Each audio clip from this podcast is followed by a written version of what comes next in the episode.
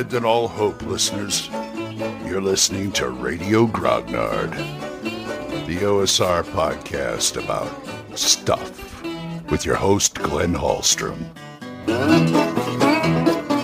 Hi, folks. Old Man Grognard here. Happy Monday. Hope you're all doing well. And I believe it is Veterans Day. So a salute to all you veterans out there. Thank you very much. I appreciate it. Well, well, well, that means the holiday is coming. Holidays are coming. Actually, we're right in the middle of it because this is mid November. So things get a little crazy. I know they do in my house. We don't celebrate as far as far as holidays go. Halloween's over. You know, we don't really. We do the trick or treaters come around and da da da da da but we're coming up, ramping up for Thanksgiving, and that's always hectic. Christmas in our our house isn't all that something to write home about because we don't really. We're old. We don't really want to deal with Christmas except for the grandkids stuff. So we buy them something and maybe put a small tree up, and that's it. But but Thanksgiving is the one where I stress out because of you know, preparations. I got to clean, you know, keep the house clean, and she's to cook and blah, blah, blah, blah, blah. But how does that affect your gaming? It does affect your gaming. In fact, it affects your gaming greatly until the first of the year anyway. So we'll talk more about that after this.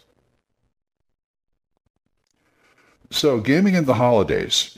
Now, to me, this is something that affects everyone, whether you celebrate or not, whether you're old or not, whether you're a, a you know, all those kids. Remember, we've got all these older gamers now who who bemoan the fact that they can't just game when they want to anymore. They've got to schedule games because of life and family and all this other stuff. Well, this is one time of the year where that affects everyone because the young kids have to kind of toe the line and do things, you know, okay, we're going over to grandma's house for Thanksgiving. So, you know, okay, I can't game that day or something like that. The scheduling gets thrown off. I expect that. There were a time, there's a time long ago when it was like, oh man, what do you mean we can't? You can't come here because you're going to be out of town. You're going to be this. You're going to be that. And now I just don't stress about it. Now that I'm now that I'm older uh, and I understand. So what you got to do is plan for it. And I do plan for it. I plan for possibly not gaming for at least a month, month and a half. And you know, there isn't. It's. I'm not going to say there's going to be no gaming because there are a couple, like my grandsons. They like to. They like to play D and D and such. So I can always, you know, do that. With, I can play with the kids, but as far as my regular group goes, that gets dicey. We have one more game that's going to be hosted here at my house, and then after that, I don't know. Plus the fact that our our hosts who have the game are having a baby, so there's that too. And it's the babies do right around the holidays, so you know there's that. Well, so, what do you do for prep for holidays for your regular gaming group? If you guys can think about it in advance, that'd be nice. Okay, you look at the schedule, you see how everybody's going to be somewhere else, or this guy's going to be out, these two people are going to be out. That could, so what you do is one, if you're still meeting, some people still meet during the holidays on a regular basis. Plan with the card and the board games just know that and, and it's a good time of year to do that too because then you can get the whole family if you this whole family in if you're having it at your house and you say you got your uncle or, or somebody else staying with you and it's like hey let's let's play some you know let's let's play some some board games or something you know or how about or how, how about just playing some uno or clue or something like that that always gets gets you by because gamers know that if there's not enough people to play, there's not enough people to play, and you just break out things like board games. Last time that happened, we couldn't get enough people together, so we all played. We spent the evening playing Cards for Humanity. And that was a lot of fun because we had a lot of cards to choose from. I mean, a lot of cards. So you plan on that. As far as campaigns go, try and find try and find a good pause point for the campaign.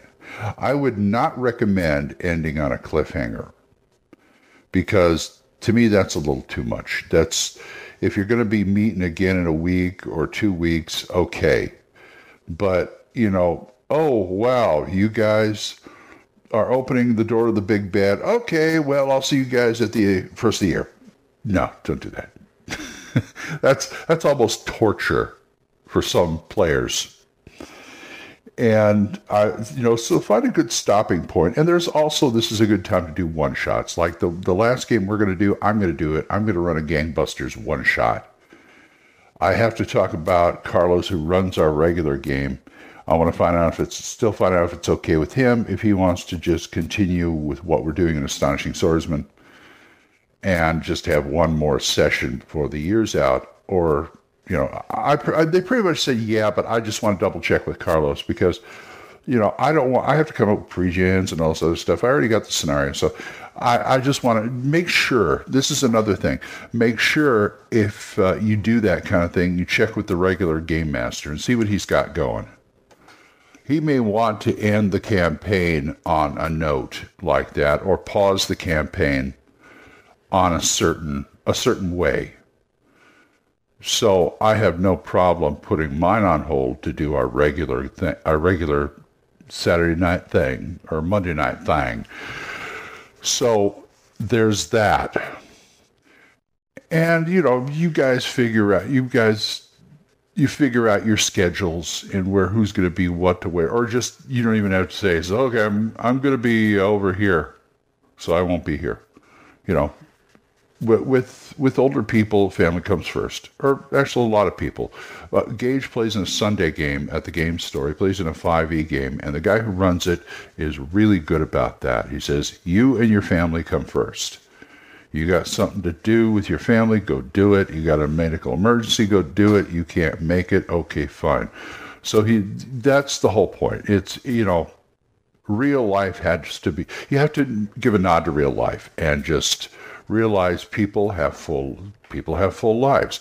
So, and the holidays is the best way I can do to illustrate that point. Because it holidays are a family time and gaming should come gaming should be here here's the thing.